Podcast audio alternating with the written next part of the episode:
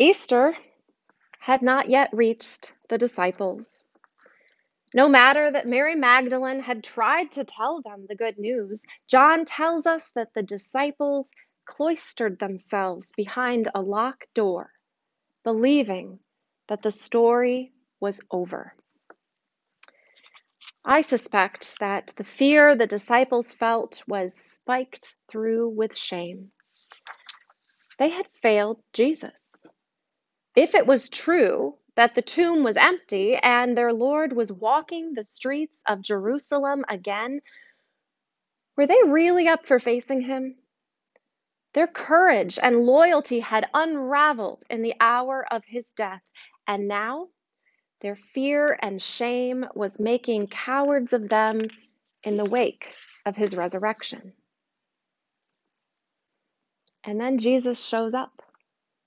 Even though the doors were bolted shut, Jesus is suddenly standing among them, speaking words of peace. Peace be with you. This is what he says to the disciples gathered there. Not, Peter, how could you deny me? Not, why didn't you go looking for me when Mary told you she had seen me? Instead, he says, Peace be with you. The disciples expected anger and disappointment, and Jesus greets them with words of reconciliation. As they receive Christ's peace, the disciples are released from their cage of fear. They are released from the bond of shame.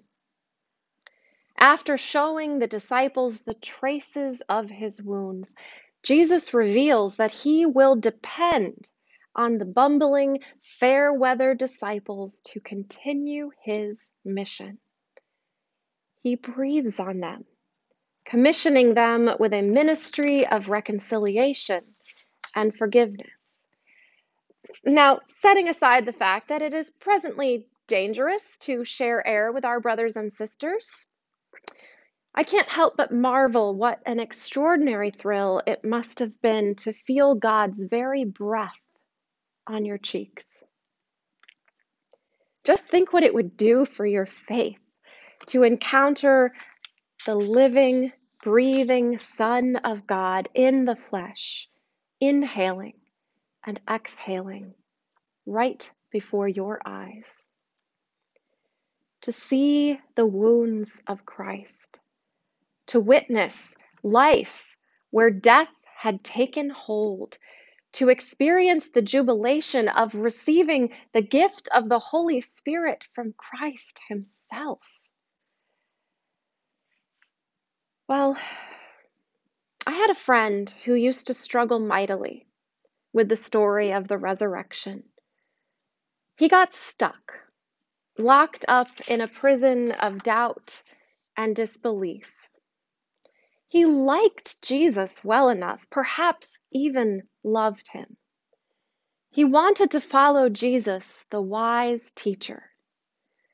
He was not so sure he wanted to follow Jesus, the one who mysteriously disappeared from a tomb. He didn't want to associate with a Christ who mystically appears in locked rooms.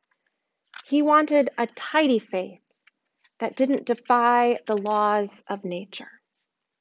Perhaps my friend's experience resonates with some of you. But my friend has changed. He began to consider the fact that something happened after the death of Jesus. When everything else had unraveled, something happened. That phrase became a mantra for him. It's a phrase I've shared with you before because I will admit that that phrase has become a mantra for me. When you look at the disciples before the events of Holy Week, you have a motley crew who only rarely understood the words of their teacher. It's as though they took two steps back for every one step forward. As for Jesus, he was just one of thousands of men crucified by the brutal Roman government. He should have been forgotten, like the countless other criminals and rebels who met the same fate. He should have been forgotten. But he wasn't, because something happened. Something happened. And this, this is that something. The encounter with the risen Lord. It is no wonder Thomas was ticked. No wonder he stubbornly announced that he wasn't going to believe the word a word the disciples said unless he could see and touch Christ's wounds for himself. How can we blame the gentleman?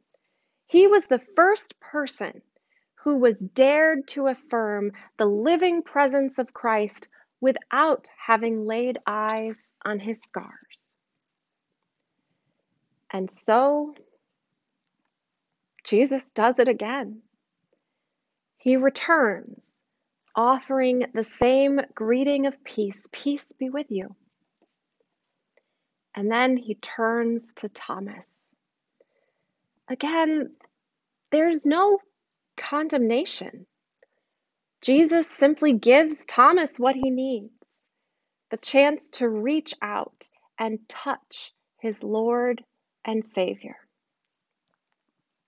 Now, often when we read this story, we focus entirely on Thomas. It's not surprising.